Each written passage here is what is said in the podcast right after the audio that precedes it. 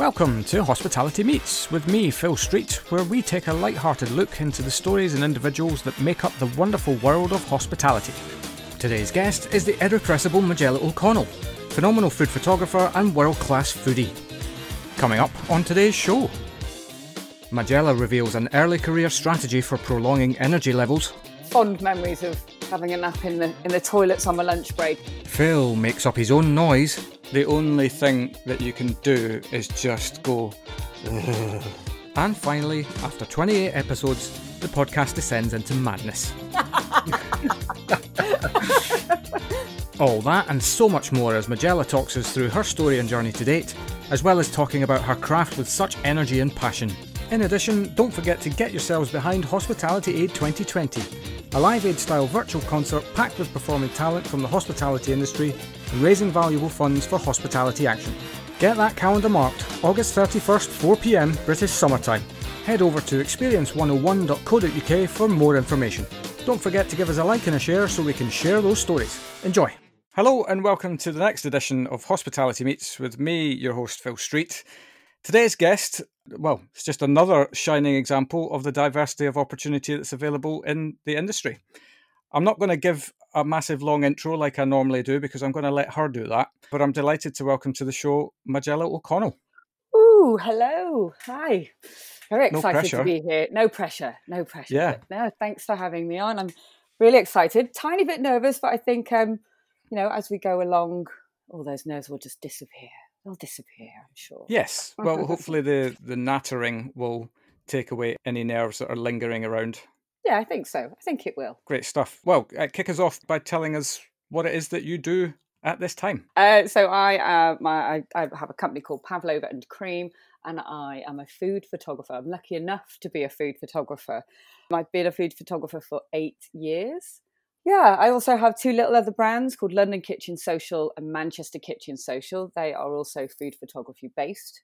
Uh, one of them is in London, titled titled well, and one of them is in uh, that's Manchester. surprising. I know you didn't expect that, did you, Phil? No. Didn't expect that. The other one's Um, in, in, in Manchester. the other one is in Manchester. Yes, I've gone God. national. I've gone national. Great stuff. Yeah. So just talk us through briefly what is the differentials between each of those things. Well, the, the pavlova and cream. So that's that's the food photography. So that's where I ha- well, that's where I, I I work for restaurants and chefs, products, and so that would be kind of not necessarily my main business, but that would be my main brand. That would be me. That'd be the thing that I built probably for the last ten years or so, and that's still ongoing, especially in, in this time where you know there's not a lot of work for hospitality around. It's still going, and and, and things like this will will you know let people know that I'm still around and I'm, I'm still Yeah. I'm still at it, which is great. Uh, and then I have these little brands, London Kitchen Social and Manchester Kitchen Social, and those are food photography and networking events for chefs and bakers and producers to come along to. Okay. And they are a great way of getting people together for them to get photos of their dishes for them to use on social media. So, because obviously we all know how important social media is nowadays for, for any platform, for any business, it's uh, and, and it's it's going to continue to grow. It's going to get more popular. Even Instagram, even things like Instagram, although it's maybe continuing to be more confusing, and they might change their mind on hashtags and things like that in the near future. We will still need content. People still need content. Chefs need content. So I provide that content for them by the dishes that they bring to London Kitchen Social and Manchester Kitchen Social. And while they're there, they get to meet other chefs and bakers, see what they're plating, taste the dishes, work with producers. And it's generally an all round very, very fun day. Uh, and then we all have a couple of beers afterwards. A little kind of, Fantastic. oh, they're Well, great fun. Do you, uh, well, I mean, this is a very leading question, but do, do you mind if I corner you for a second and say, I'd love to come along to one of them? Oh my god, I would love that. You, I would absolutely love that. As soon as they're back up and running, that would be brilliant. Uh, you just, you could be chief taster for the day. I'll get you, Oh, I'll, I'll get you a God. fork and a spoon with your name on. Oh, I'm not going to be able to think straight for the rest of the day now. no, they're great fun. They're, they're they're really nice. There's- There's a real camaraderie within the chefs. There's no egos allowed. It's just the chefs get the opportunity to be creative, to cook dishes that they wouldn't necessarily cook in their regular jobs. Yeah. And it's it's a, just a nice opportunity to get out and do something different. And you know, the chefs work very hard day to day, and sometimes they have to conform to certain menus within the establishment that they're working in. So these events give them the opportunity to go a bit rogue, get a bit crazy. You know, yep. Uh, a, a, lot of the chefs pop to Borough Market in the morning and turn up with incredible fresh produce and and that's it and it's just a it's a good old laugh and there's a lot of love in the room. I always i was saying this yesterday i think i must have said it about six or seven times. There is so much love in the room at these events. Yeah uh, it would be an absolute honor to have you there. Yeah you would oh, be our chief, chief, chief guest taster. Oh goodness gracious me I, I, you've just absolutely made my year. You'll notice that on twitter and the like you know the dribbling emoji? Yes that's my favorite emoji.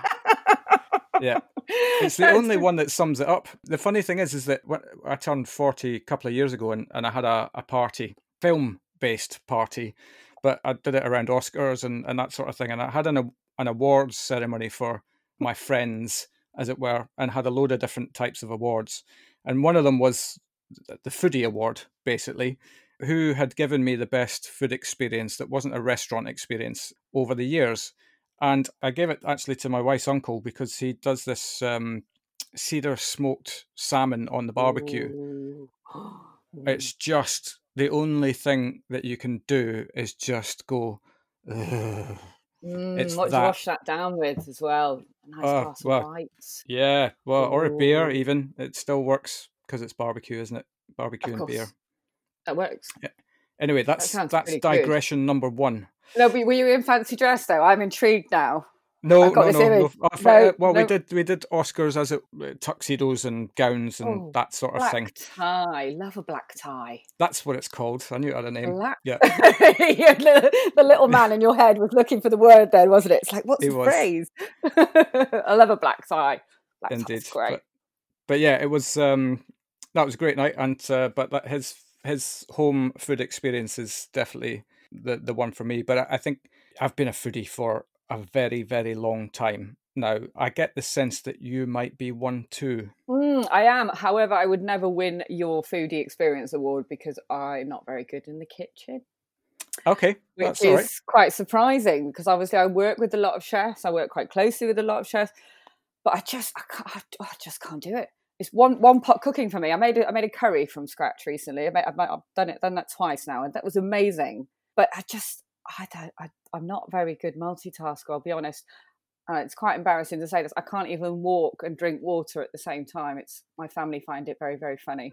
Um, I have to stop, drink, and then carry on walking. I'm just not. A, I'm not a natural multitasker. It's not. Um, it's okay. I'm happy to admit that. It's okay. But Phil. with the uh, okay. the water drinking it can it can sort of it can go down the wrong way. So i kind of i understand.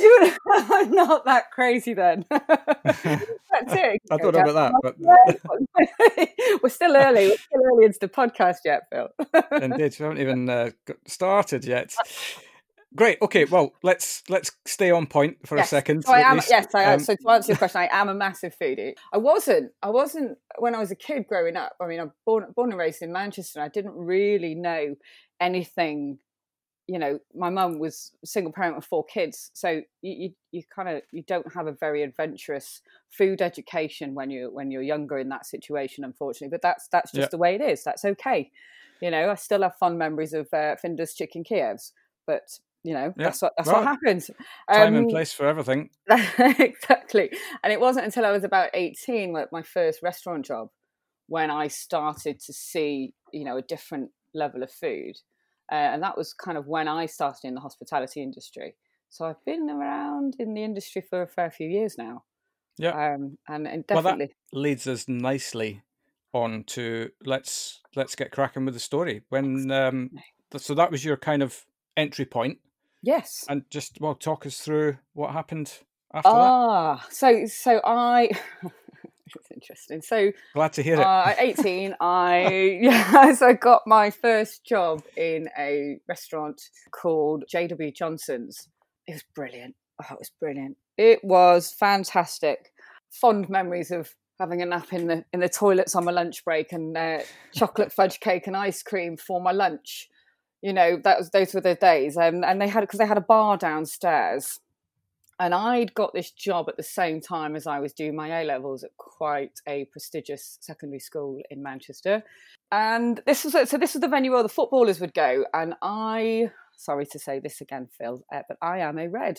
I am a Manchester United fan. Please don't oh, cut not me a off. Liverpool red. Yeah. no, sorry. So it was it was lovely to have you on the show. And, that was uh, nice, thanks, Madge. Yeah, this is not going anywhere. so, but so I was I was born and raised a red. I'm still the only oh, the only red in my family of siblings. They're all turncoats now, as my mother would call them. Uh, so I kind of have to stay supporting Man United. So so there I was, 18 years old, in this great fun restaurant. I mean, so much fun with the bar downstairs for after hours, and you would be serving people like Ryan Giggs, Roy Keane. Oh God, a couple of the other ones. Oh, all the, so all, all of that era. Yeah. And that was amazing. I remember the first time I served Ryan Giggs. So I was 18 then, and I, I was so nervous because obviously I did have posters of him on my bedroom wall. right. And so that was that was pretty nerve wracking, but that was that was kind of some really amazing memories. I remember spending my first month's salary on a jacket from Karen Millen, and it was awful. It was awful. It was it was um oh god, I can still see it in my head. It was black and white panels. So one arm was black, the other arm was white, and then there would be like opposite panels on the. Oh, it was awful, Phil. It was awful. I'm but- trying to get my head around that no, don't, image. To be don't. honest. It's okay. Um, but I remember spending my first month's salary on that jacket and thinking it was the best thing since sliced bread. So obviously, working during the week, still trying to study my A levels, and then wearing this awesome jacket, sometimes with just a pair of shorts and a pair of high heels, as one does when they are younger, you know. Needless to say, Phil, I didn't finish my A level. Okay. but that's okay. We're okay with that. We're okay with that. Uh, I got Absolutely. into, I, I- I continued in the hospitality industry for, for then a couple of years until I got the travel bug and went off traveling, which I loved as well. Yeah, So I've, I've actually um, going back to your point on when you kind of that was actually a, li- a little bit similar to you in the fact that I I came to food quite late, in the sense it was when I say late, early twenties, really before I came a foodie. Until that point, I was just a steak and chips kind of a guy. Still a steak, steak and chips. Yeah, I mean, I, I still am. There's still Yeah. a time and a place for that, but I travelled uh, through cruise ships. That was my first job. yes, I heard this on a podcast. It should, yeah. If you want any And job in wasn't- hospitality, make sure you're a night manager. Correct. yes, absolutely. That's good that you uh, uh, you've been listening to them. I was going to test you on it later on, but um, I'm ready. fine. I'm ready to be tested. Yeah. I was sat in a. This is, sounds really, really kind of show offy, but I was sat in a restaurant in Bridgetown in Barbados, and. It was just another one of those times where I was just about to order steak and chips, and then something went off in my head that said, "What are you doing? You're traveling the world, and you're not being adventurous." And I ordered something that was really bizarre. It was a, I still remember this because this I is was, the, I was going to is the say it. You point. probably do. Yeah. It was um, tiger prawns in a pina colada sauce. Oh, Right. my. And I have to say, they were amazing. It sounds a bit weird, but it actually worked. Cause, No, I'm sure it worked. And from that moment on, I was, well, that's the end of steak and chips for me. That was it. Now, my palate is so open to anything Mm. that it just makes me dribble all the time. It's quite exciting to be aware that your palate is open to new things, isn't it? Yeah. It's almost, especially when you go to new restaurants and, and, and you, you're kind of given the opportunity to to succumb to new flavors and new tastes. I mean, I, I have that at the, the kitchen social events sometimes because obviously the chefs bring in these new ideas. Oh, there was a Japanese spice that I'd never heard of before, and I'd actually lived in Japan, togarashi. Right? So a guy called Cockney Chef, he's quite a cheeky chappy. He's a really, really lovely guy. Uh, it was his first event, and he he was so he said he was so nervous about coming to the event, which uh, uh, fathoms me because he's he's this really kind of bouncy, cheeky chappy, and and he said he was so nervous, and he was really shaking, bless his little cotton socks. But he did these togarashi kind of tuile that you could see, you could look through it. So it was Wow. that fine. And that was the first time I'd ever experienced a, like a togarashi tuile. It was Right. oh, it was amazing. So you you still I mean, we ended up kind of having a little jar of it in our house then from from now on, and it's it's amazing to be able to still explore. You know, there's so much food in the world and so yeah. many flavors in the world, and I love that. I love that about mixing with chefs. Yeah. About kind of oh yeah, I can this? imagine. It is. It, it's that's what. Oh, you'll love it. You'll love it. Honestly. Yeah. No, I'm all in. All in. Excellent. Um, the one going back to Bridgetown very, very quickly, actually, because this is the, I suppose, the counter argument to what I've just said, is that also I think being a foodie means that you totally accept and really love simple things as well. Because there's a place in Barbados where they do something, I think it's called Oistins fish fry mm-hmm. or something like that. And all it is, it's open to the whole island and everybody just comes and there's loads of pop-up barbecues and people just bring fish and they barbecue yeah. the fish and just serve it with really simple humble really side simple. dishes. And that is an experience in itself as well probably because of where you are. It's such a yeah. vibrant place uh, and uh, the range well. of fish as well must yeah, have been pretty incredible. phenomenal. I could have uh, dined there every night of the week. Yeah and had a different fish. Yeah. Oh that would have been amazing. Yeah Anyway, sorry, uh, this is becoming about my story. It's not about me. It's about you. I like hearing all about Phil as well. It's good. yeah, well, all in due course. I think at some point somebody's, I think it might have been Robert actually, and uh, Kat from the caterer have su- suggested that it might interview me for a, a, podcast. So we'll see what happens with that. That sounds like a good idea. So you wanted to go travelling? I did. I just, I I'd had enough of Manchester. I love going back to Manchester now. Before anybody tells me off, yeah. Um, I do enjoy going back to Manchester a lot, and it's it always gives me this wonderful feeling of nostalgia. Especially so much has changed in Manchester. I, I was actually traveling. I was living in Tokyo when Japan when um when the first bomb went off in Manchester. Right, and that was quite hard, being yeah. so far away and waking up it was an area that I used to not that I ever did this, but if I ever was going to skip a day of school to get my belly button pierced, it was an area that I was hanging out there. And so it was quite, you know, you wake up and you think it is heartbreaking. Yeah. To to hear about a city that you loved. All right, you don't live there anymore, but you still love, still has a massive place in your heart. And that was quite scary. And then obviously Manchester rebuilt itself and then, you know, 2 years ago we had another bombing and the city has rebuilt itself again. It's come back stronger. And when you walk around Manchester now, there's the most amazing street art influence about how resilient the city is. Right. And I, I can't walk around Manchester now without getting a bit of dust in my eye. Really? It is just, it is phenomenal. The love that that city have for themselves and, and for each other and the resilience. It's, it's phenomenal. It, yeah. it, it does. It does get me a bit emotional. It's, it's just, it's a very special place and and you know another reason why I do enjoy going back for these events. Yeah, always take a little bit of time to to see what's going on and catch up with friends. It's it is a it is a beautiful city. You know, I, I don't live there anymore. I, I, I live in London now, which I do love as well. Yeah, yeah. So I, I wanted to travel. i had been there since I was you know born and raised there. I got the travel bug, and um, and then I went off traveling, and that's when you experience food as well. Yeah, like the first place I lived after Manchester was a Greek island called it's called Zakynthos, but people call it Zante. Zante. Ah, um, I, I, I, lived I lived in Zakynthos and and I lived there in the winter, which is obviously very difficult in the summer because it's a seasonal island. It's based yeah. all its all its income is based on on the holiday the holiday industry, uh, and in the winter the businesses close and they open smaller businesses for residents, just residents of the island. Yeah, and the food. Oh, Proper the food. I think we had Easter. It was Easter, and they do. It was, that was when I first experienced goat and tzatziki. Right. And I remember having goat for the first time on Easter Sunday and thinking, I mean, I like goats, I like animals, but I remember tasting this thinking, oh my god, this is amazing. Yeah. And and the seafood, obviously, you know, on on a, on a Greek island, and that was that was an amazing experience for me. And and, and then from then I went on to Japan and which is probably one of my favorite places to live in the world. Um, yeah, well, then, it's number one on my places to go. I've never been. Oh, it's phenomenal! It really is like Lost in Translation. You do get there and think, "Wow, it's so overwhelming." You're like, you, it's like dream state when you get there because obviously you've got a bit of jet lag as well. So you get off the plane and you're like, "Oh, I want to see it! I want to see it! I really want to see it everywhere!" And you're just kind of sitting in a taxi thinking, "Wow, it's like Blade Runner."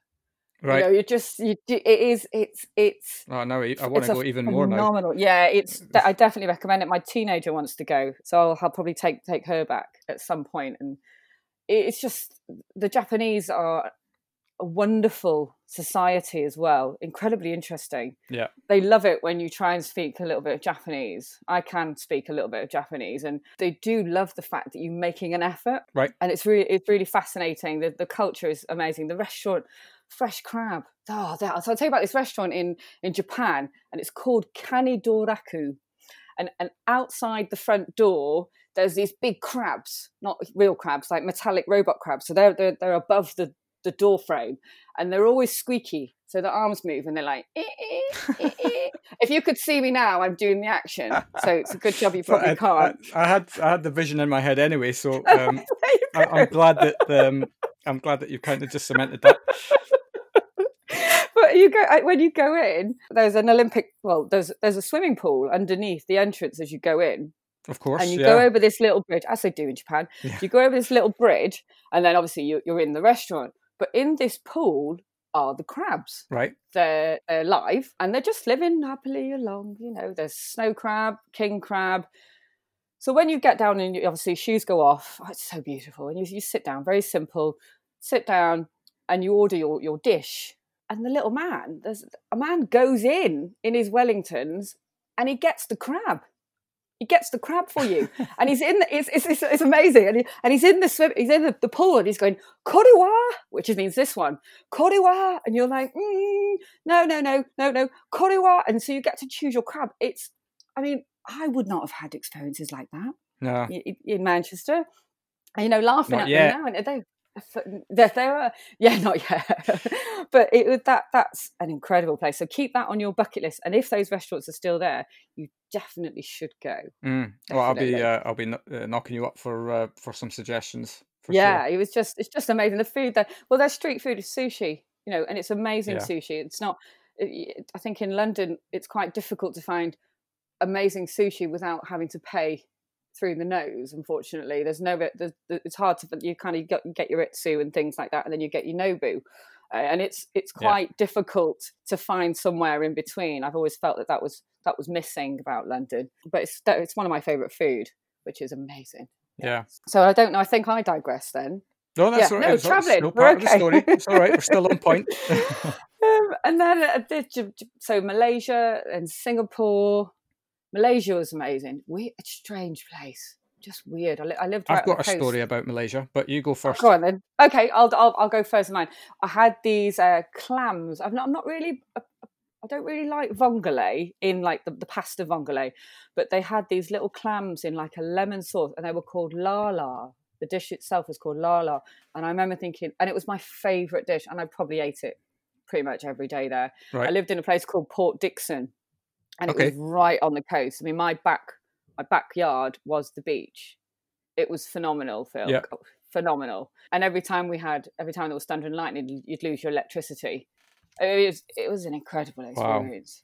And then I drove to, I didn't drive, my friend drove. I drove over the border to Singapore for my birthday. I can't remember if it was my 20th, but that was amazing. Driving over the down the Johor Bahru. Oh, that is just an experience. You know, Yeah. traveling food have- been, you know, some incredible memories. Actually talking to you now, it's really nice to be reliving them. It's a nice it's a nice feeling. Makes me feel nice. oh that's good that's good Right, uh, Tell me your story then. well, it's not nearly as spectacular, but because I, I did a lot of the traveling that I did, and I put travel in inverted commas, was through the cruise ships. So you just get little tastes here and there of places. But we were in uh, Kota Kinabalu, been. beautiful place, and I didn't have long off. So there was another guy who worked on the bridge in the deck department. He also had a similar sort of time off. We just said, should we just go and grab some food somewhere? So we we just jumped on a local bus, kind of got lost a little bit, which was also quite cool. That was quite cool. And then we we ended up at a beach hut restaurant that was in the middle of nowhere. With, uh, I mean, there was no tourists or anything nearby. It was just really quite deserted.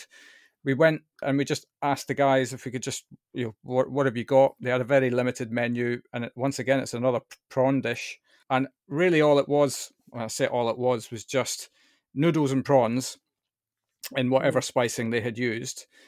It was absolutely stunning. Once again, great experiences are, I suppose, Yeah. also where you are and the experience that you're having at the time. We got the bill, and I had to ask him again if it was right because the, the currency, if I've got it right, was is ringgits Uh-huh. and they said it was X amount of ringgits, and I calcul- recalculated that back to be uh, two pounds fifty, and I just Wow. looked at him and I thought that can't it can't be right, but it was, and I gave we gave them a, a good tip as a result, and they, Yeah. they they were giving us money back to say we were like no no no no look you've given us a wonderful experience and we walked away. I to this day I did calculate it correctly, so it's not one of these stories where I got back to the ship and realised that I'd just spent two hundred pounds on food. I was just overwhelmed at how good the food was for Yeah. how little money you have to pay. And the people, I mean, it sounds like they were just wonderfully gracious as well. Oh, It they were was like, just- no, no, no. Just wonderful. Amazing. That sounds like an amazing experience, especially when you kind of get lost somewhere. As long as you haven't got the boat waiting for you, go where the bloody hell's Yeah. Phil. Yeah, indeed. but Phil we always had, um. It, it was a good disposable income time, so we always had money for taxis if we needed. Yeah, that's good. With it, did you have a little? Did you have the boat? well, I guess it's just in a port, isn't it? You don't Yeah, need It's, dress. it's do not difficult to get back. Although that leads me to another story. Actually, here we go. Digression. Point number thirty-three. Barcelona, of all places, I'd, I'd always wanted to go to the Nou Camp Mhm. to see the stadium. Nobody else was available to go with me, so I went on my own. Went and did the tour. It was amazing. It was great. Everything I wanted it to be, etc., etc. And then was a bit tight for time to get back back on shifts. Not before the ship left, but just to get back to work on time. So I jumped in a taxi Mhm. the guy didn't speak a word of English, and I didn't speak a word of Spanish other than the usual "dos cerveza, por favor," which I think everybody knows. I was like, "Oh my god, right, I'm a bit sweaty now." So I had a little moment of inspiration where I just said, "Okay," I knew there was a, a hotel. It was the Art Hotel, basically Art Hotel was what I said to him, and he went to the Art Hotel it. concierge came out or the, the doorman came out to open the door and I just said to him, Do you speak English? And he said, Yes. Could you just tell him that I need to get back to the ship in the port? And he told the taxi driver and I got back to the ship. And so travel also teaches you problem solving skills when you're out your depth. Yes, I mean, resilience. Yes. You know, making it work. Going somewhere where they do speak the language that you want them to speak. Yeah. Yeah. And that's obviously my own fault because, um, you know, it's just a typical arrogant Brit going somewhere and expecting everybody to speak my language. But, um, but there we are. But Barcelona, I think, yeah, I can imagine that being quite busy as well. Yeah. Getting back to the port. That's a beautiful city, though. Yes, absolutely. I've not, I can't, I don't have any. I don't think I was there for very long, but I do remember it being very beautiful. It wasn't the places, one of the places that I lived for for a period of time, but I do remember having a little walk around that city. I That's a don't nice want to talk about well. it too much because I was actually Okay. supposed to go back there this summer. Oh, okay. Shh, Yeah. Barcelona conversation finished. Next, next topic Yeah. then. So you were um, you were doing Asia, as it were. Yep, doing Asia, and then uh, finished Japan. Went to California. Oh, I love California. Went to spend some time in San Francisco, another one of my top five cities. I say I'm saying top five because I always think, oh, this is my favorite city, uh, and then I think, oh, this is my favorite city. So Yeah. uh, if at least if, I, if I've said to you top five, I've, I've I've got five of my favorite cities. You know, in different order, but San Francisco definitely another one of my favorite cities. Just amazing. Yeah. Um, that was more. It wasn't really a foodie experience. That was more a friend and and lifelong memory experience. I mean, beautiful. I love San Francisco. I still love San Francisco. I was there last year, last summer.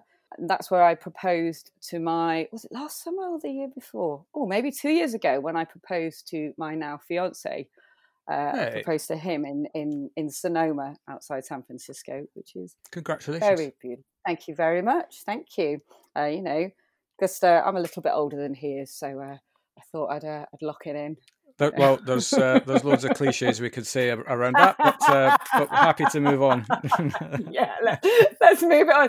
If I'd had a couple of glasses of wine by now and I've got there before you, but uh, Yeah. it's before the yard arm, so I'm, I'm keeping it keeping it clean. When when is the yard arm? Uh, isn't it when you can see some shadow somewhere? Apparently, is that what it is? I, have always, I haven't always wondered it, but I did wonder it at that precise moment. I think it is where you see a shadow.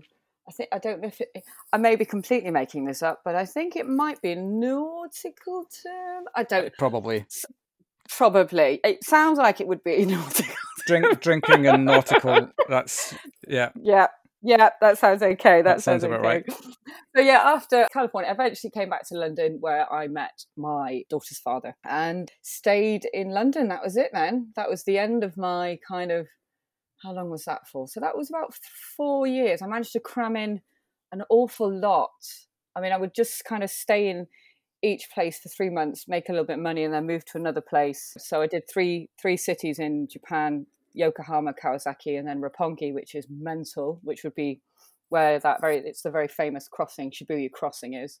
Okay. Um, yeah. And then in all that time, obviously, I did I did Canada, which I liked, California, which I love. So you know, and, and you do get a lot of your food experience from there. And you know, I'll never have lalas like I did in Malaysia there's a great Japanese restaurant actually here in where I am in what in in Raynes Park. But again, still quite expensive. But it is a luxury. You know, it's um yeah. You do feel we we had it for my daughter's birthday, so you do feel like you're. It's a treat. Yeah. You know, it's it's it's a treat. It's a, it's allowed. It's allowed. What type of jobs were you plugging into? Uh, if you can repeat it, I don't know. Yeah, no. Well, I, I did. Um, I did a little bit of modelling when I was younger and and that's kind of how I, I didn't work very hard. I just wanted to travel. I just kind of turn up for the occasional yep. job and then make make some money and then move on. I was really enjoying that freedom of trying new experiences, meeting new people, soaking it all in. And my passion for photography started in Japan, and I kind of got a little bug then.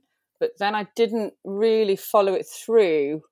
I got, but we got burgled in South Africa, which is where my camera went how it disappeared. So I right. moved to South Africa as well after I met my daughter's my daughter's uh, father.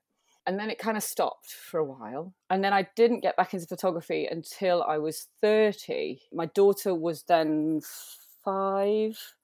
And I decided, I, I realized I hadn't really done anything for myself. I hadn't really got that degree or hadn't got that higher education. Mm. So when she started going back to school, I kind of, when I hit 30, I called it Magella version 3.0. Right and I did some things. I, I went back to school, got braces, got braces at the age of 30 because I'd always not been very confident with my teeth. So I did that at 30. Yeah. And I just kind of had a bit of an upgrade mentally and, and, and physically and, and confidence, confidence wise. And that was when I started photography and I got my three distinctions in photography, regular photography, and then a distinction in lighting just at a part-time college because I was I was on my own then with my daughter.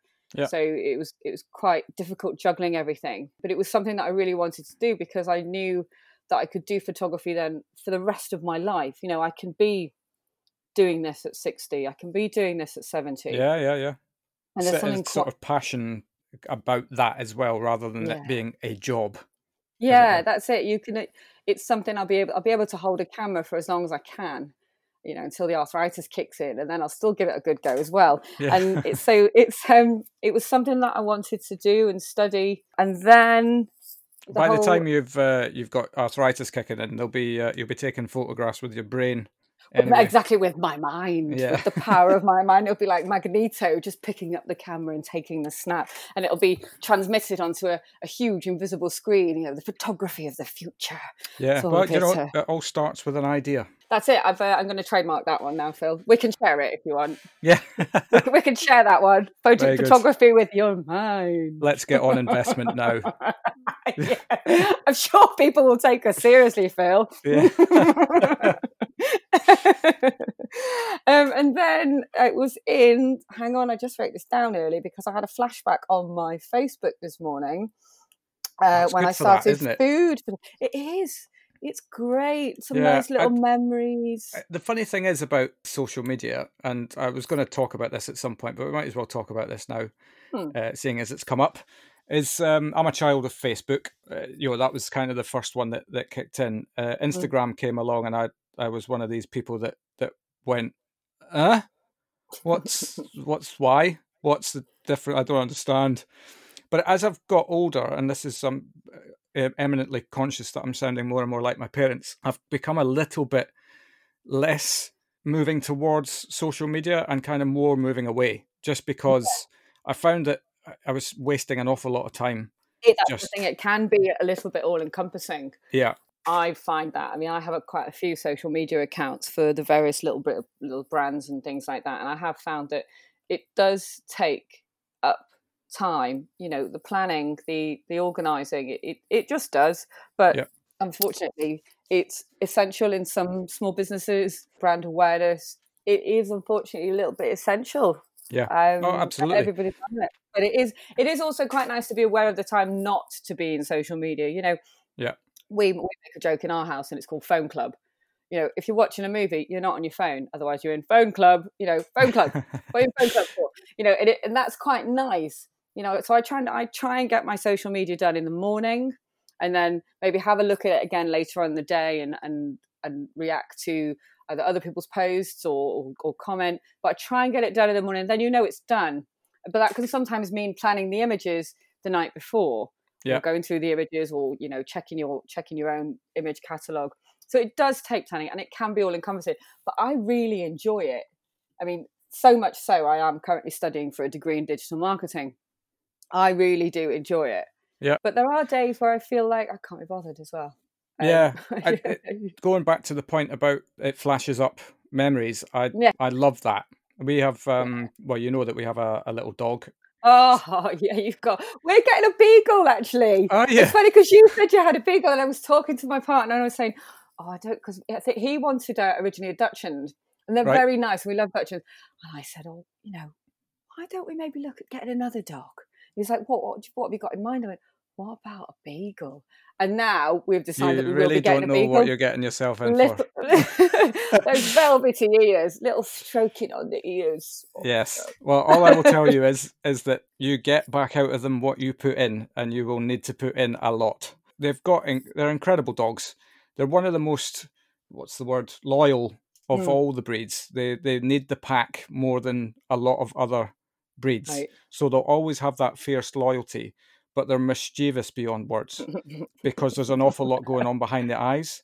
Sometimes I ah. look I look into the eyes of my dog, and you know if you're having a conversation with a human, as you're talking yes. to them, the eyes move around all over the place.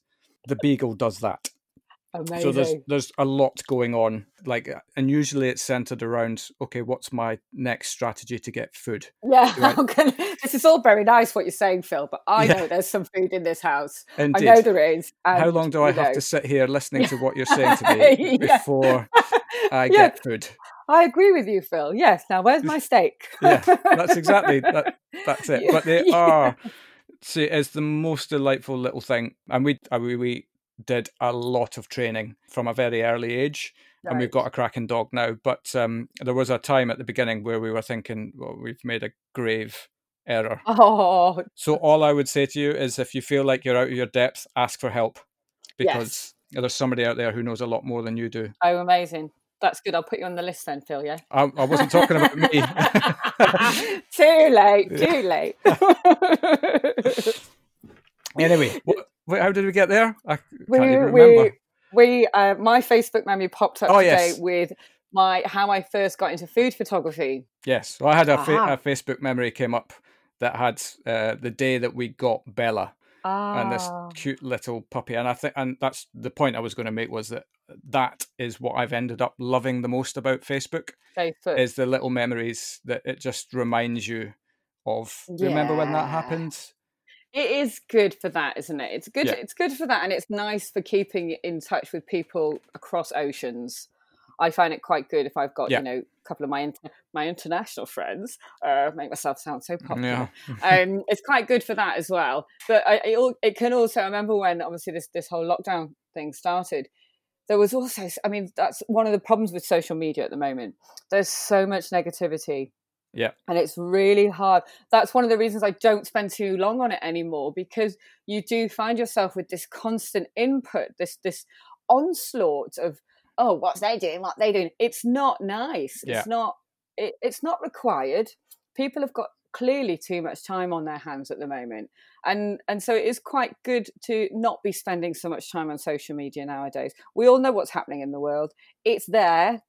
You don't need it rubbed in your face. Yep. You know, every every 10 minutes it's not good for the soul it's not good for for the mindset yeah got to kind of stay around the positive people i know this makes me sound like a great big hippie um, I agree, gotta, though. You know, I agree that you're yeah. the, you are the sum of the the five people that you spend the most time with, or something like that. You, I I can't ever get through a show without dropping in a cliche somewhere, but but it's true. I mean, you know, if you contemplate, if you surround yourself with with positive people, generally yeah. you're a more positive person. Yeah. And that works either way. So right. I, I'm all on board with that. And I, I don't think it was the primary reason why I, I moved away from spending so much time. Um, because I've never been, I'm not one of these guys that kind of takes everything literally. Mm. So I, I, know in my own mind what I'm comfortable with and what I'm not. So, uh, you know, a yeah. lot of the time I don't tune into mainstream media because what is the point? No. You know, I, I found it interesting at the beginning of lockdown when they were doing the daily updates, but I think after maybe 10 days, I was just like, oh, this no, is. No, and that's just... the thing now as well. Everybody, uh, you know, I, I don't watch them anymore no. because, you know, sooner or later I'm going to read a tweet about it and it's generally somebody being a bit, pardon my French, a bit pissed off. Yeah. Um, and it, it so I'm not going to willingly open my mind, my mind state to that when I know it's happening anyway, and me watching it isn't going to change the situation. No, exactly. Um, and I, I know I, somewhere down the line, I will, you know, I'll hear about it. And if it's really important, my mum will call me anyway and tell me. Um, you know, if, if, if, it's massively affecting my life and my situation in London, my mum will call me and go, "You all right? Everything all right? I've had a look at this and blah blah blah. Yeah. So it's it's okay to not have your nose in it all the time, especially if you are, you know, you're quite a sensitive. I'm quite a sensitive person. I don't need to have my nose in it all the time. It's not. You know, I'd rather be supporting chefs or posting nice images that will make people hungry and happy. Yeah. I'd rather be doing that than than reading about you know certain people. It's just it's not. I, I just don't. Yeah, I'm quite happy with my food images, just kind of making everybody feel nice and I think some people would probably say that that makes me kind of almost you know living in this this false bubble, but it's not. It's I know I know everything is there if I need to access it. Yeah. But I'd rather be promoting chefs. Yeah, I'd rather yeah, yeah. I'd rather be talking about the good stuff and looking at pictures of cheese. Oh my god! Yesterday I looked at this picture of cheese with truffle in the middle, and oh, I really oh, wanted it. God. Um, I love cheese. I've got a cheese problem. I've got a, I've got a cheese problem. It's it. not that I'm. That's what it is. That's it. I, I, I should go to Fromage Anonymous. F A Fromage. Well, yeah. So start it. Well, there's another idea. But, um... Quick trademark it. Yeah. The problem with I, I just it's just cheese. I love cheese. It's got it's got a cheese problem. It's not just the cheese though it's the half the bottle of red that you need yeah. to have with the cheese and then and these are all things know, that now that we're the wrong side of 40 you've got to kind of bear in mind yeah, it doesn't come gotta, off nearly as quickly as it used to come it off. it really doesn't it really doesn't. You've got to have those opportunities few and far between. But you know i do allow myself them occasionally but uh, it's a it's been a nice opportunity to do exercise this this situation. Yeah um, uh, yeah uh, that's been, exactly right. It's been a great opportunity but uh, yes. have we all done it? I've been quite good. I've, well, I've found well, I have actually. to do a little. Well, you've got to walk. Bella, isn't it? Yeah, you've yeah, got to yeah, walk Bella yeah. in the morning, so that's quite nice. It's, uh, well, I, I, did do a little run this morning, thinking about you know what you might possibly ask me, and so it's um. I think I, I know I need it for my mental my my mental kind of health. But I think uh, everybody does, to be honest. Agreed. And I, I, don't think the majority realize what a positive influence exercise has on your brain. Mm. Yep, agreed. I posted something actually on social media. I love social media. uh, just the other day because last week was mental health awareness yes, week. it was. And there's a lot of people think that it's just purely about hard work to get to where you need, but hard work is one element of a great deal many elements. Mm-hmm. And actually the best thing that you can give yourself is looking after yourself. Yeah. You know, because it, it helps in the long run. A hundred percent. You've got to, you know, you've got to keep the, you've got to keep the engine working. The engine, you've got to keep it well oiled. You've got to yep. keep keep the mind functioning and, and keep it going. Yeah, I did a post last week for mental health awareness, and it was um, I didn't read yours. I'll promise to read it afterwards, Phil. Sorry. That's not acceptable. That's it. Another thing. Not only is she a red, but she doesn't read my post as well. That's it. Back of the queue. This is getting deleted afterwards. Yeah. What a waste of my time. so we'll talk about plates now. Is that okay? Can I bring it oh, back? Great, yes. You want to bring it back with things that you want to talk about? Um, we'll get to plates, but let's let's get back to story. We're um, you, we're digressing, aren't we? We're terrible. Yeah, yeah. We knew we would, though. We did say that we would end up, you know, going all over the place with this. Um, yes, so, well, we're, we're true to our word. There we are. That's it, exactly. So, 2012, I had the experience of a. So there was the Electrolux had launched this incredible 16 seater, 16 people only, in a giant. Not a, yeah, it was a. It was quite a, a big cube. It was a glass cube. It was called the Electrolux Cube, and it was perched right on the top of the Royal Festival Hall in Waterloo. Right. And um, I've got a friend of mine. We'll call him the Silver Fox. We just call Fair him the enough. Silver Fox. He is the Silver Fox, and we occasionally get to go. Obviously, not anymore, but we. I don't know. it's not. It's not Phil, but he's quite handsome, like Phil. Right. Um. So we used to go to lots of restaurants. We don't so much anymore, obviously, with this situation. And that was when I was young, free, and single. Uh, so we would go. We go out quite a lot. So we we were lucky enough to book two nights. So two different chefs. So it was Claude Bosi, oh, and then it was amazing. Exactly, amazing. And it, And it honestly, it was phenomenal. So it was Claude Bosi, and then Daniel Clifford. Oh.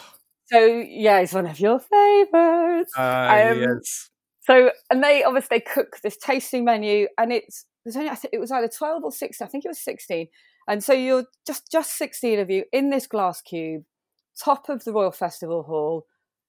Amazing. One of the right. most amazing experience I have ever had in my life. And obviously, one of then, those moments you, where you just think to yourself, "How did I get uh, here?" Exactly. You do. You're just kind of. I remember just having a glass of champagne on the on the balcony, looking at you know the House of Parliament, London, just looking around and thinking, "Bloody hell, this is all right."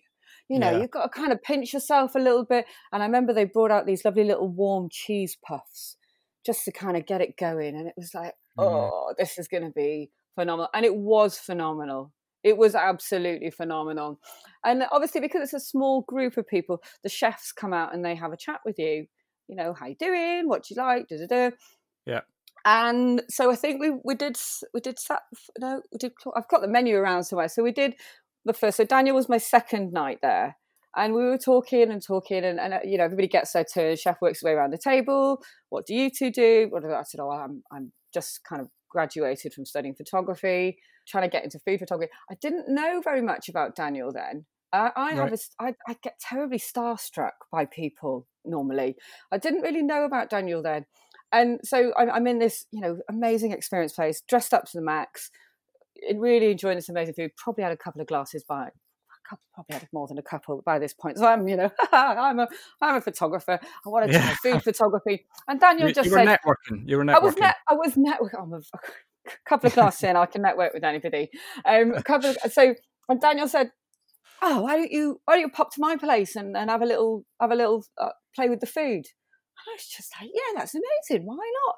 Didn't really have a clue didn't really have a clue until I got there and I did a bit of Googling and I was like, oh, holy shit. I, oh my God. Yeah. And then that's when I started getting a bit starstruck, which I wish I'd not done actually. I wish I'd kind of left it until afterwards, until I'd done the shoot.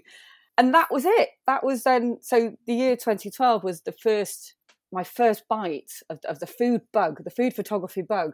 And I haven't looked back since. And everywhere I've been and every everybody I've photographed and, and everything I've photographed, you know, I look back at the experiences that I have. I mean, I I went to Mugaritz two years ago uh, oh, in, Sebast- in San it. Sebastian. Um, you know, I've, I've, eaten, I've eaten a lot of stars, and and you know, for, for, a girl from a council estate, I've not done too badly.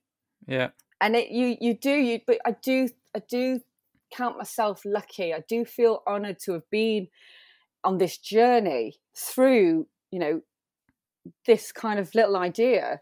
Uh, and now I'm still going. You know, I'm still going, still still building the brand. And I was I was lucky enough to get back to Midsummer House before lockdown to do another shoot. Yeah, and that was exciting because Daniel and I developed quite a nice friendship by then. He still Daniel, Daniel actually helped me with my sausage roll for the sausage roll off. That's not a euphemism. no, it's not. No, Daniel did my sausage and Mark did my pastry for me. So I was ridiculous enough to enter the sausage roll off this year. I, as I mentioned earlier, I'm not an amazing cook. So it was a bit, oh, it's just ridiculous. I don't know why I did it, but I had an amazing time in the end. Obviously, there was a couple of people, I think there was two chefs that were a bit narky about me having help from, from Daniel. Um, Right. And there was Well, there was a little bit of I can kind of I can kind of see why. I can 100% see why. So I knew I wasn't going to win. Um, so I started practicing with my mother in law kind of around Christmas. Obviously, these little kind of sausage rolls that you kind of putting out. And it was, it was pretty exciting. I learned how to make pastry. But obviously, oh, yes, I, I can imagine some of the chefs were a little bit annoyed. But I never kind of, I didn't enter to necessarily, you know, I didn't enter to steal anybody's crown. Yeah. I entered for a bit of a laugh and to raise my confidence. There was some interesting comments on Twitter, and obviously Daniel is quite active on Twitter. So it was. Um, I remember being there one day, and we got a couple of photos of me, and there was uh, some uh, profanities going around, uh, a little bit cheeky, but it was good fun. Obviously, I didn't win, but I did have an amazing experience, and it was for hospitality action. It was so nice. There was just the one, just the one chef that was a bit it's a bit rude to me. And it wasn't required, to be honest, because everybody else was just like, look, she's not a cook. She's come to get involved. She's raised a bit of money. She's brought some people here and they're spending money.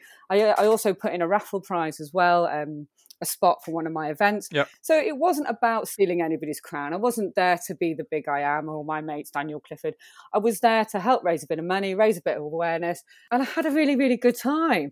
It was You can't beat really an eagle, can you?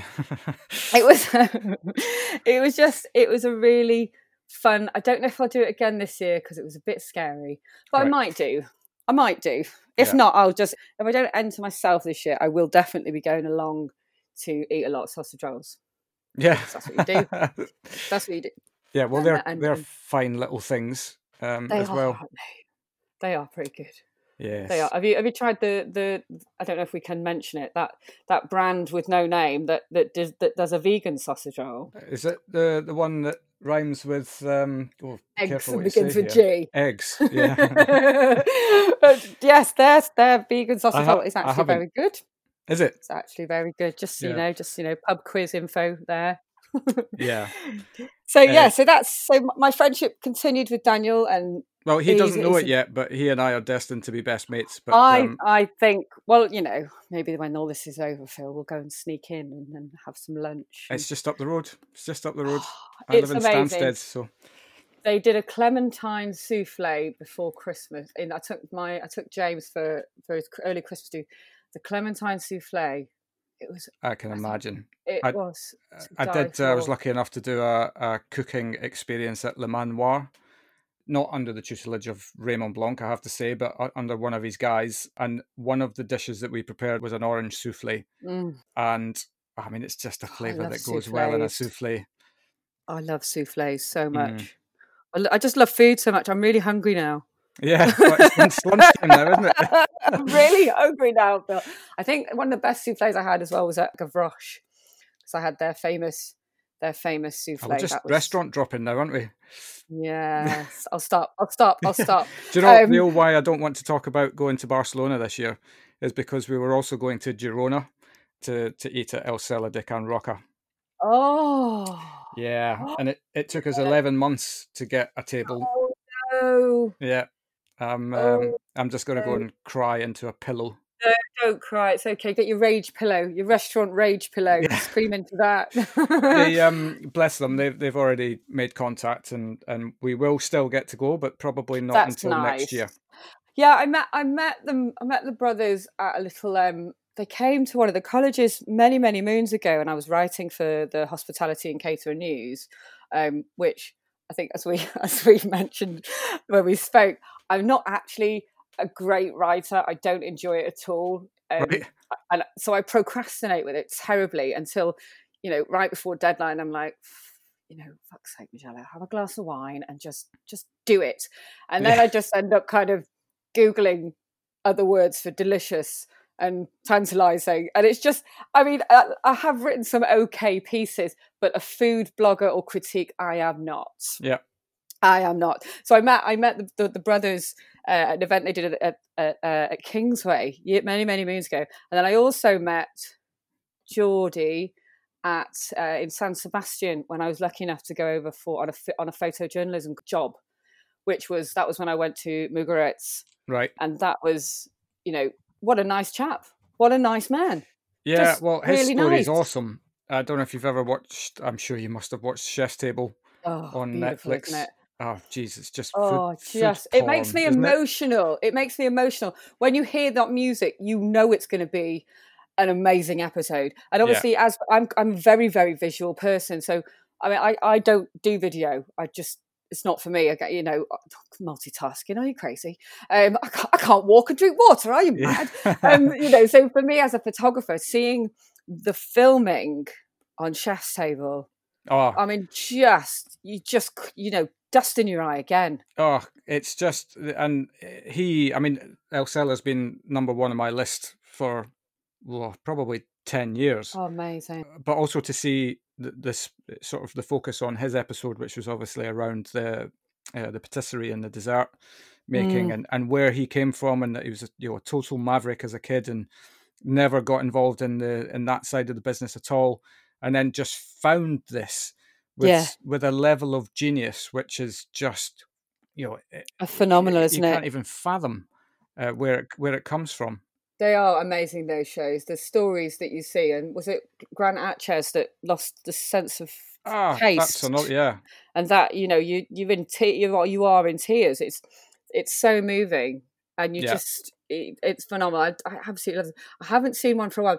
What was the monks? Oh, what was the female monks one as well? She was phenomenal, and she was so she was so calm and and relax and when she was talking to the camera and because they don't cook with garlic or onion because obviously it doesn't work for sitting still for a long time obviously because yeah. you'd get a bit windy uh-huh. yeah. um so you so she doesn't cook with things like that so you think well where does she get her flavor from and she just oh god what's the name oh you oh that's really annoying. Yeah, I, I don't think I've I don't think I've seen that one. You'll have to see it. It's really good. Yeah. Um, but she's talking about how because she went into Buddhism when she was about ten years old, and her father was saying, "Oh, you know what you're doing? You're crazy." And she said, "Oh, this is my calling." And she tells this incredible story of of how she was she was sleeping in a tree. She was taking a break because obviously it's very difficult. The whole procedure of becoming becoming a Buddhist monk is very it's very lengthy. Lots of meditation, lots of exercise, lots of you know proving your worthiness.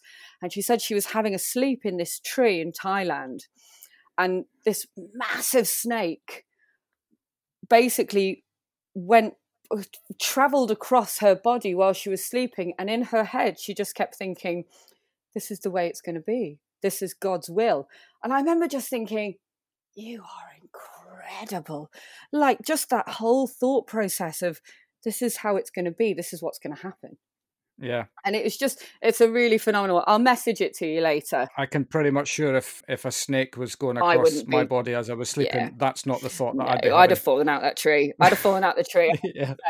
Yeah, definitely. Yeah, so plus it's an instant laxative probably for me. That one. Oh, not nice for to be walking under the tree, Phil. no. certainly not. Uh, oh, I don't know where we were now. no, I'm totally lost as well. I think no. this is never going to happen, done, was we've it? We've done the sausage roll. We've done, you know, the photography. Um, yeah.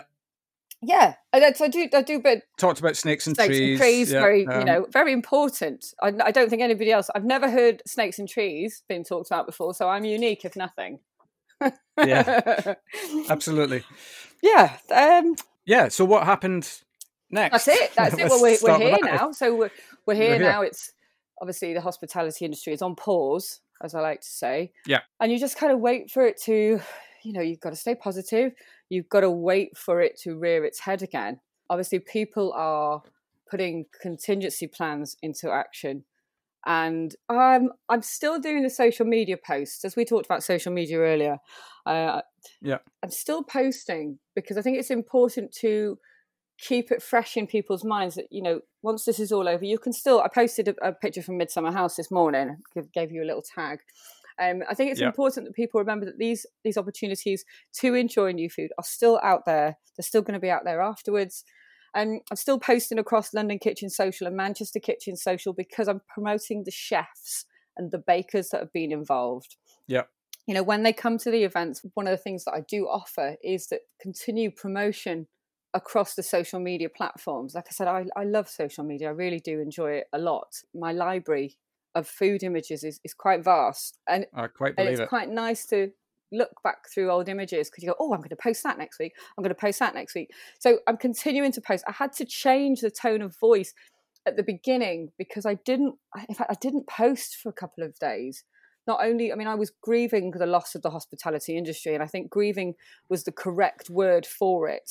It totally is. I heard somebody else talk about this. That that's kind of, you know, there's a lot of people feel lost. Yeah. At the moment, but it is like the well, not the death of a, a loved one, it, but it's the know, quick the, loss. Yeah, the quick, the quick and abrupt loss of something that was there for a long time, and all of a sudden it just wasn't there anymore, and people lost it, didn't they? The, the, people were like, "What the." F-?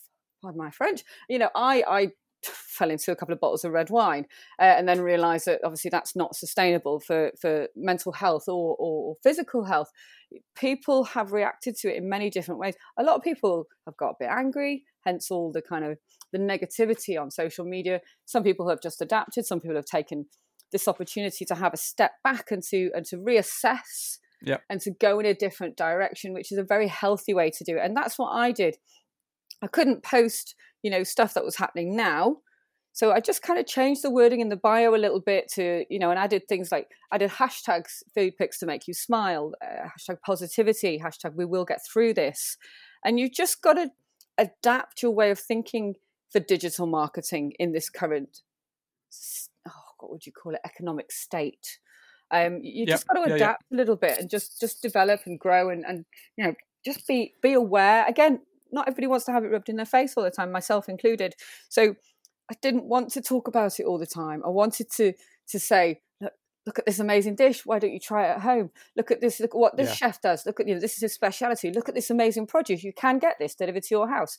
So it just it just went in a different direction without kind of shriveling up. Yeah, I, I think um, what what you're kind of doing almost serves as a little bit of a, a history lesson to people that you know, do you remember we can do this. This is what yeah. is you know when we're back to, and it will come back. This is mm. you know what we'll get back to at some point. And I think you know there's an awful lot of content out there on the negative sides of what we're going through, and I just yeah. I felt that I don't need to add any weight to that. There's enough no. people with much greater intelligence yeah. than me getting into that debate. So let's, and that's why I started the podcast. Really, was to just remind people of the the stories and the the fun that people have getting yeah, to where I mean, they've got to. I I've definitely I've I've thoroughly enjoyed listening to your podcast. Some of the great stories from all sides, especially Panto. Yeah. I'm intrigued. Now, when this Panto gets back up and running, I will be going. I, I, oh, I thought you were going to say you'll be, you're in. You're. I would love to be in oh, Panto. Oh, be in I would love it. Yeah, yeah, well, you you know the people, don't you? So you can get me you can get me in there, Phil, can't yeah, you? Well, I can get you an so, audition. Um, I can't I can't get me an audition. Yeah, I can't uh, do anything else for you. That's all right. I just need a foot in the door, and I'll work with the yeah. rest. But that that I mean, that sounds like an amazing thing to do. Yeah, just, and I think you were saying that you you get there and you get nervous, and then you realize why you're doing it. Yeah. God, you really have been listening um, to them, haven't you? I have. I've been, I've been, I've been, I've been listening a lot. And uh, I think one of your one of your most poignant pieces of advice was, don't book to go for a tasting menu the night after Panto. Yes. Oh, it's absolutely pointless and a waste of time. And no slight on the experience at all. I'm sure it would have been amazing, but it was just wasted on me that day. Yeah, and that's you know time and a place for your pajamas and your dog and your sofa and, and movies it, or Just... binge watch something brainless. something kind of Yeah. rubbish. Yeah, exactly. yeah, so Panto, I'd love to give Panto a go. If not, I'll be coming to watch for sure once that's back up and running. I think it's been quite successful. It has. Um, yeah, it's yeah, been very I, successful, I, hasn't it? I, So- I suppose it remains to be seen whether they'll be able to do it this year, given everything that's gone on. And when I say this year, it, it happens at the beginning of next year, but obviously there's an awful lot of planning and and the like that goes into it. So we'll we'll see what happens around that. But um, space, I it's a it's a phenomenally unique experience. There's nothing I can like imagine. just because of you're kind of thrust into the path of so many other people, you know, and, and there's CEOs and there's waiters and there's kitchen porters and everybody is on a level. There's no Yeah. hierarchy other than the director of the show who runs runs it. So it's a great leveler. Yeah, I can imagine the atmosphere behind stage being just electric. Yeah. Just It's exactly that. no, that's amazing. I'll definitely be on the list to to to, to hopefully come and come and get involved and or at least watch, bring a group down and, and support in that way. Brilliant. No, you were you were in the panto. What, what were you? What did you do? So I've done two years. This year, just gone by, I was the gang boss that obviously features so historically in all of Snow White's pantomimes. I was a, a mafioso style gang leader charged with taking down Snow White. Okay. And the year before, I had about 12 different roles, lots of small little bit part roles here and there. The, the one thing for me is that when I, I remember ticking the box on the audition sheet to say that I'm, I wasn't prepared to dance because nobody needs to see that and ended up dancing. okay. Not suggesting that anybody did need to see that, but I remember stepping into rehearsal number one that we were learning a routine. And I just remember leaving that rehearsal thinking, oh my God, have I done? I've I am so far away from where this needs to be. Brilliant. And didn't get that number down until the Wednesday before we went live. Oh And God. the feeling when you run it and you get it done, well, flawlessly. Well, that's probably a matter of opinion, but yeah, we'll see what other people say. yeah, in my brain, I was thinking that's the first time you've done it without any mistakes. It's a phenomenal feeling because also what's going through your mind is, is you you don't want to let people down. Yeah. And that's a bigger fear factor for me than any kind of nerves that come with going on the stage. Yeah, can imagine. There's that, you know, this is this is a big deal and this means a lot to a lot of people. That's where the pressure comes from Yeah. for me. I'd be the same as you. I can't dance. I can't. I just can't. I've got Uh, you say that now. my. I've got my. I've got my own rhythm in my own head. Apparently, Yes, that's uh, a, I that's dance to that way. rhythm. I dance to that rhythm. Uh, so, yeah, I'd be a non-dancing role as well. Everything's possible with enough practice. exactly, exactly. I'd. I'd definitely be up for that. More philosophy from the mouth Oh, Phil. Philosophy. We love it. That's the book, isn't it? It is, yeah, yeah. It yeah. is. God, you really are listening. That's that's I like sound that's like I'm a, I sound like I'm a stalker now, but I was just doing my research, and I love it when I'm on my walk in the morning. Is because you've had such a, a diverse crowd on. Yeah. you know, I, I know Scott, I know Robert. I'm getting to know Ask Fletch through the power of social media. Yeah. and it's you know it, that's one of the reasons I've listened to it. You know, more than I've listened to any other podcast because of the diversity and, and the range of, of persons. yeah, absolutely. And I think that's for me one of the just the most amazing things about this industry. And I haven't even got started yet. That's the Hmm. thing. And with every conversation that I have, I uncover more things and more areas to go delve into. And that's the thing about hospitality for me is that I Yeah. just the the breadth of opportunity is just And the people, phenomenal. the, the colourful people and, and their experiences and their stories. and they're all willing to help as well. Yeah. That's that's the thing, and I suppose that's a deep rooted mentality of hospitality anyway. But you know, a lot of the time, business gets in the way because Mm. maybe you know people are focused too hard and too much on making sure a business is profitable, which is obviously Yeah. important, but it's it shouldn't be the main driver why something exists.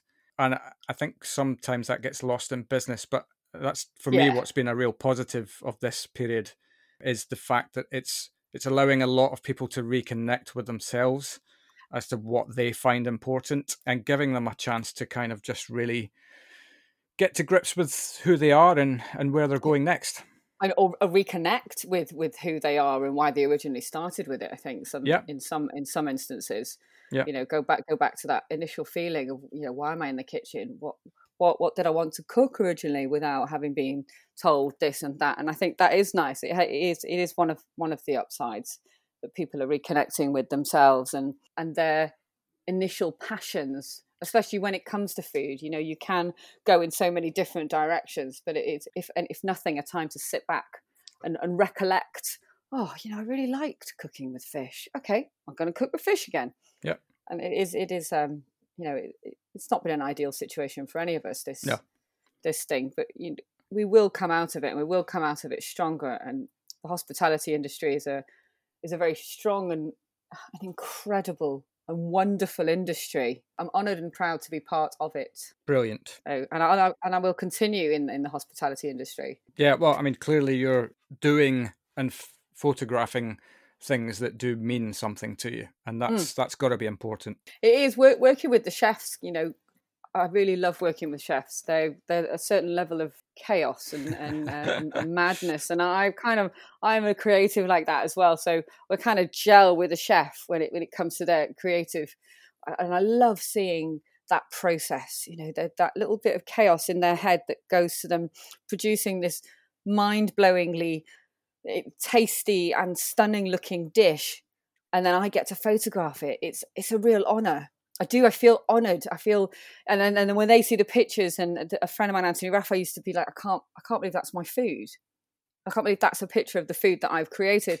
And th- there's just that. I do. I feel. I feel privileged to be allowed this insight into their world and their creative process. Yeah. And a lot of my very, very dear friends are, are now chefs, and I, I just I, I love being around them and, and seeing that energy that they've got it is. It, I, I do feel privileged. Yeah, well, there's a level of genius that comes with these people. Yeah. You know, to be able to come up with, uh, uh, you can go and read a book on flavor profiling, you know, and, and what goes together and, and all of these sorts of things and get that ingrained in your head. But that's only a small section of what you need to do to put a dish together. Yeah. It's got to look good. Obviously, that, that falls into your category. Mhm. But at the same time, it's not just about the flavor combinations, it's about the percentage of why do we have more of that than that Yes. to balance And, it and, perfectly. and, and even things like the aftertaste.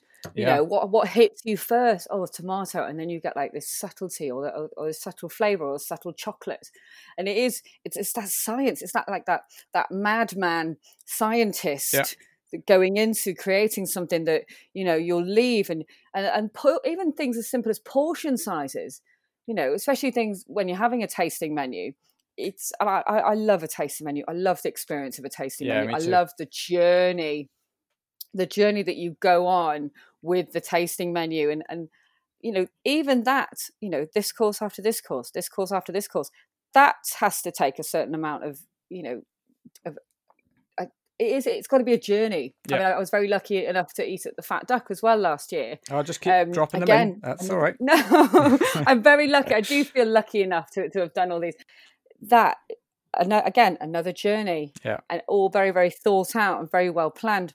I love tasting menus and i do hope i know there were, were some rumors about things not being so austere and not so much thought process but i do hope some places still keep that tasting menu because even Yeah. if it's just little nibbles you know that experience that journey that flavors necessarily that you wouldn't you wouldn't necessarily you know you wouldn't eat at home Yeah, it's nice because you get that experience of little morsels and it's the I love- I the do- leaving it in the hands of the person who is responsible for producing the food. You you take the choice out of the dish that you want, and that to me is part of the experience. Is that you know you can see the menu beforehand and you kind of know what's coming, but maybe Mm. there's something on there like sweetbreads or something like that.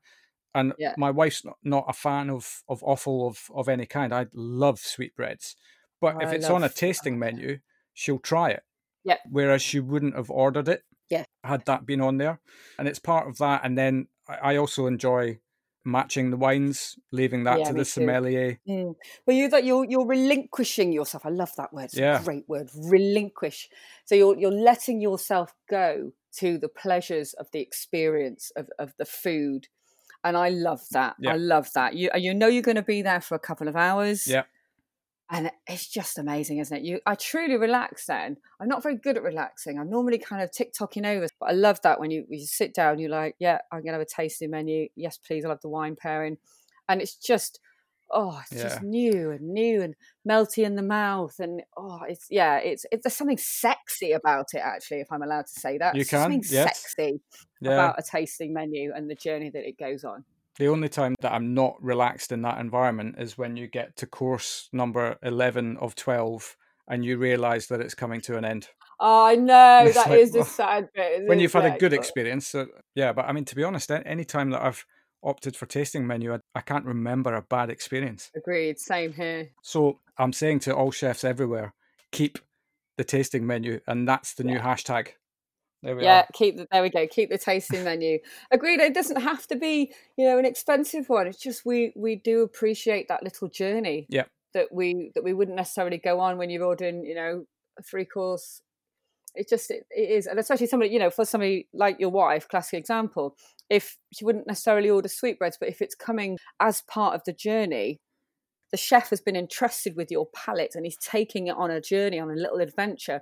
And if you know a little bit of sweetbread is part of that adventure then it is good to you know to to indulge yourself. Yeah absolutely. Keep keep the tasting menu that's it. That'll yeah. be on the next instagram for sure. Very good. It started here another idea. Idea you're like a fortune phil. Yeah. Uh, right plates. Let's talk about plates. oh. Because oh, let me tell you something: if uh, if I was left to my own devices, I'd have uh, the third bedroom in my house would just be yeah. a storage room for plates. Absolutely agreed. Unfortunately for my partner, we do have quite a lot of plates here. uh, saying to me, "Can we not put them there?" I go, "No, no, no, because I might use them. I might get it out for a shoot." So, do you take your own to to shoots, or or do you rely on the chef to Sometimes, I mean, I'm lucky enough. London London Kitchen Social, we do that in the Bunzl Lockhart Development Centre in London. So they have an incredible range of plates. Yeah. So I don't need to take any there. Sometimes my friend who does bespoke plates, Baron von Bowen, sometimes he pops in with his bespoke porcelain, and they're beautiful plates. And in Manchester, I have a guy called Andy Flack from Crosby's. He comes along and brings a load of plates, and they do a range, which is a range is quite nice because if the chefs come along and they've got a dish, it would be nice for them to have a look at different choices. You know, yeah. Church, Churchill's good. Degrenne is some of my favourite. RAK is some of my favourite.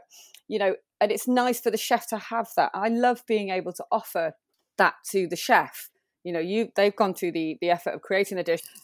I brought them a plate that they can they can choose from. So it's quite nice because traveling. Uh, I mean, I have enough gear to take, you know, on the train with all my tripods and things like that to set up the lighting. Uh, so for me to take plates, I'd probably unfortunately end up breaking a couple because I'm quite clumsy. Um, so it's quite nice to have people with the plates there in different in the different cities. Uh, and and it, it works. It's nice to offer the chefs that opportunity with lots of different lovely plates. But I do have a fair amount. I worked with RAK quite closely uh, a couple of years ago, and they just kept sending me every time they brought out something, they'd just send me a box of you know twenty right. Um, and I've I've still got pretty much all of them. And there was one time where I did a live event and they were sponsoring it, so they sent me sixty of one of their nicer plates, the Skechers range, and so the doorbell rang. So I go downstairs and there's a pallet, a pallet. Um, so obviously, what's that? Maybe you know a foot and a half by a foot and a half cube. And the guy's just like, "Oh, can you sign, please?" I'm like, "What's this?" And he's, I said, "Um, okay, you know, um, is there any chance you can help me move a bit closer to the door? And he just kind of went, nah, I'm off, love. Ah, thanks, mate. Yeah, cheers. Yeah. Cheers. Obviously, I muttered something rude under my breath. Um, and then continued to, to line all these beautiful boxes of plates up my stairwell. And then when obviously my, my partner kind of came back, he was like, what, what's going on here? I mean, luckily, I think I think a couple got broke, and I think we're down to about fifty of them now but they are beautiful. So I do have, I mean, oh God, I've got a lot of plates, Phil. I've got a yeah. lot of plates. When I do my clear out, if there's anything I think you'll like, uh, I'll put your name on them. And, well, here's a little secret. I'll like them all. okay, because I, there's also, I mean, I'm a, am uh, definitely, you know, I was never born to be a chef, but I do love to to cook in my own kitchen for you know four to six people. Oh, nice. And a lot of the time, I buy a lot of what I classify as elite cookbooks. So, you know, like Daniel's cookbook, I've, I've got Mhm. that as an example. And, you know, you look at the pictures in these and you just go, yeah, I'm going to produce that. And then you realize, oh, I've just got a crappy little Villeroy and Boch plate. Nothing wrong with it. It's perfect for day to day use. But in terms of the visual aesthetic that I'm trying to achieve with the dish, Yeah. it just doesn't work. I feel like I I just prefer to just serve it on a plank of wood, you know, kind of scenario. That's a bit extreme, but um, but you know, I, I mean, I say that like it's a major part of my life, but I maybe do six of these dinners a year. So That's enough. That sounds like enough, though. Sounds like a nice little event. Get some wine in. yeah, Yeah, it sounds good. I, I just like I said, I, I'm not, not a great cook. I just if, one, I could stick it all in one pot, like the curries and things like that. I'm, I'm okay with. But apart from that, can't do a Sunday roast unless you can stick it in a pot, all, all in one thing. Because I just, I'll be like, well, what if that's not ready before then? What if that's ready before then? Uh, It's not a relaxed feeling for me. right. And then obviously, you know, oh, I'll have a glass of red while I'm doing this, and then next minute, It you just know, I'm sends the timing off. it sends further. the timing off even further. It's not. Yeah. So I just I try and keep it really, really simple. Yeah, just try and. Yes, alcohol works to relax to a point. I remember I, I actually put together, I was uh, hosting a mate who was coming to stay for the weekend while our respective wives went away for a, a ladies' weekend. Oh, And I said, well, let me go to town a little bit on dinner then, and I'll prepare a, a little tasting menu. And I wanted to try a, a rabbit tortellini. hmm mm. I'd never done it before. Got the the mixture perfectly, but you'll know with pasta that you've kind of got to try and leave that to the last possible minute right. so that it's not drying out and the like if you've not got space to store it properly. In the meantime, we went away to the pub and watched a game and a half of football, stuffed about maybe five or six pints of beer down our throat. And then I went back and well, let's say the timing of the the menu went gone a little bit, somewhat a little off. bit array. I think I served the last course at, at like 1.30 in the morning. it was just, it was all over the place. I definitely learnt a valuable lesson that day. Well, that's see, that's not bad. That's not a bad. That's that's another sign that we are a little bit more mature now, Phil. You know, you see, in the evenings, that's what we'd rather do. It's okay to go to the pub beforehand. But if we want to be eating dinner at half past one in the morning after a skinful, it's okay. We're okay. Yeah. We're allowed. Yep, Absolutely. no, no, no, uh, no tasty menu cooking for me. I'll uh, I'll leave it to the professionals for sure. It's a bit of a sanctuary for me. I'd quite happily, if we're entertaining people on a Saturday night, I'll happily get up at eight, eight o'clock in the morning and just get on with it. And the feeling of, you know, the, well, the hopefully the enjoyment Yeah, that I get from you know the fact that it, it's taken me three hours to to create your starter, but it's taken you five minutes to destroy it to devour it.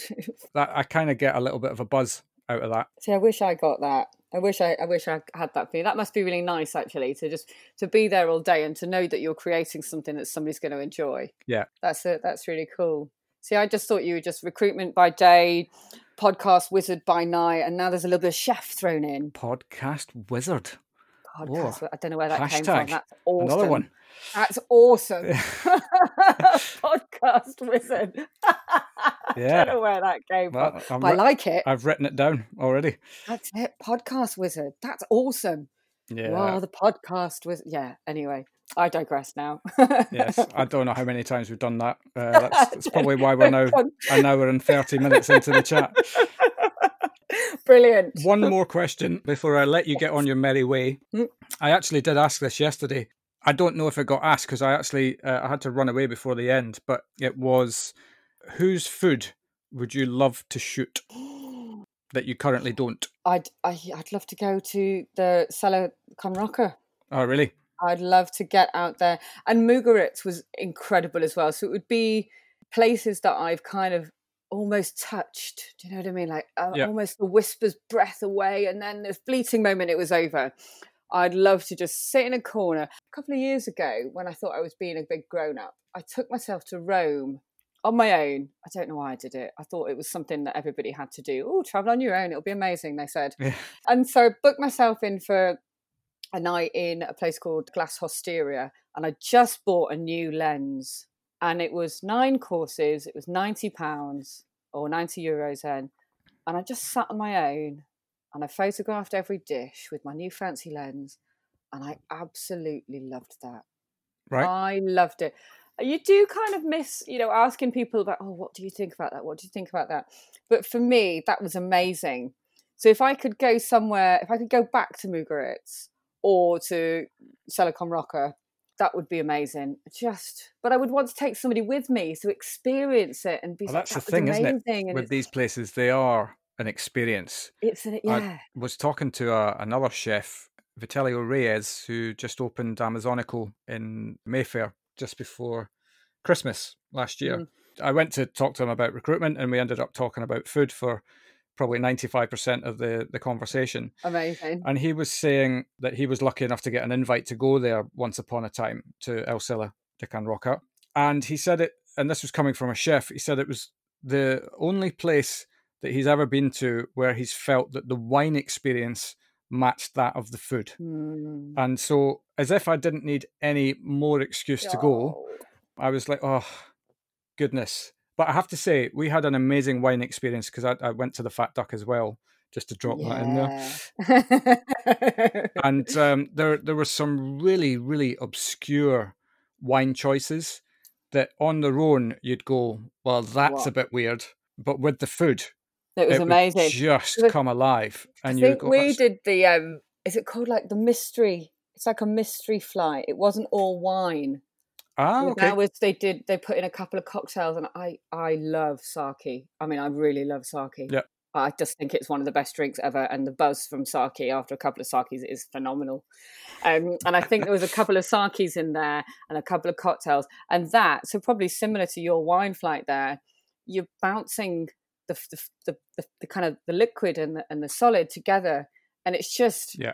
it yeah it, it was it was very very very But you're right. planned it's it's a conversation you need to have with somebody while you're there, yeah and so you you know, I was I was there with my wife, and you know, we end up we're there for four and a half hours, yeah uh, just enjoying uh, you know every mouthful is a discussion you know of the wine of the food you know the the visual aesthetic Yeah. that comes out in the front of you did you get Yeah. the the the, Yeah, yeah. the, the, Sound the the sea sea. sound thingy Yeah. yeah it is it is it is you know I, I know there's something to be said for solo eating but i think when you do go for the you know the hashtag bring keep keep the tasting menu when you go for that experience you do want to be with somebody and somebody that you like as well because you wouldn't want to be in a situation with somebody that you thought was a bit of a you know you, you, Yes. you, you wouldn't want that that would just be really uncomfortable so yeah i would i would like to i'd like to go back to mugaritz and, and photograph there that would just that the whole experience there is is, is amazing weird and wonderful at the same time. Yeah. I, well um, mugaritz is also on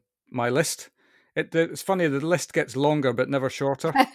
That's okay. That's all right. It's allowed Phil. yeah and every time you know you just watch another uh, episode of chef's table chef's uh, table. or, or yeah. Master chef when they send you know the, the Oh, people off yeah. to somewhere and you go oh i'd heard of that. And then See, oh, i want to go and eat there like, now. the, the frog in covent garden as well they did but they do very good wine pairing. Yeah. As well that that that's quite a nice little little journey too with their tasting menu I only did his uh, original in Shoreditch. He did a really, really excellent tasting menu for not a lot of money. It's a very Mm. accessible tasting menu, but you could also match it with beer yeah 'cause- if you wanted. I didn't because I I prefer to to match with wine, but Yeah. I thought that's a really cool idea because you know there's a, a mountain of excellent work going on in craft beer development. uh, Why not? yeah. Right? I mean, it's Yep.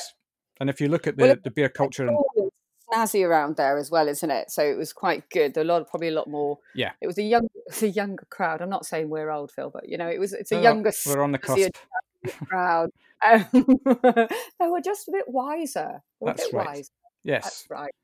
So yeah, that would be the Frog Hoxton was a yeah it was yeah because it was E1 originally right at the beginning Yeah. which was an amazing experience. Yeah, it was like going into a shed, Yes, as I remember. yeah, And the pass was really makeshift looking, like they just had a spare table going somewhere, and just thought that's the pass. But I even I loved the fact. I mean, uh, Adam Handling was was front and center on the pass that night, and I love to see somebody take that much interest, which is obviously easier when you've got one restaurant. yeah, As you get more, it must obviously becomes a lot more difficult, but it's it's part of the experience for me to know that you're in safe hands. Agreed. When you walk in and you see the named chef there, you know they're putting their pride into it. They're, they're putting that's their heart and soul. That's their baby. Yeah. And and for them to be there and to be making sure that you're getting the best experience there, I think that there's something there is something quite special about that. Absolutely. Excellent. Amazing. Well, I God, think that's gone really quickly. it's only yeah we've only been talking for about three days, so uh, it's been brilliant. I feel like we could probably talk for an awful lot longer yet. But I, I I feel like maybe our listeners' ears are bleeding a little bit now. So Exactly. We don't want to bore people anymore. no, indeed. But No. um, I can always come back in 10 years, you see, and then I'll have done loads more stuff and Yeah. you'll have done more stuff. And then we can, it's like the part two. For sure, it's do. done. Consider it There you done. go. So, and I'll see you anyway at, um, at my next London Kitchen Social. Yes, I cannot wait for So that. that would be and thank that you. would be wonderful. But- You're very welcome. It would be a pleasure to have you. Fabulous. Well, thank you very much for, for being a guest on the show today. It's been a real pleasure for me, anyway, to chat. Yeah, I've really enjoyed it. Thank you so much for having me. It was it has it's gone really quickly. Yeah. I've really thoroughly enjoyed it. I hope I didn't waffle on too much. Nah, Uh, thank you very much. you're very welcome. Brilliant. Well, we'll see you again soon. Thanks a lot, Phil. Take care. Bye. Bye bye. Bye. And there we have it an energetic chat told with some great stories and bags of passion from Magella. Also, a fascinating insight into what happens when you combine two spaghetti brains carnage. Don't forget, we're launching an episode each night this week, so hit that subscribe button and give us a like and a share where you can. Thanks for listening, and we'll see you tomorrow.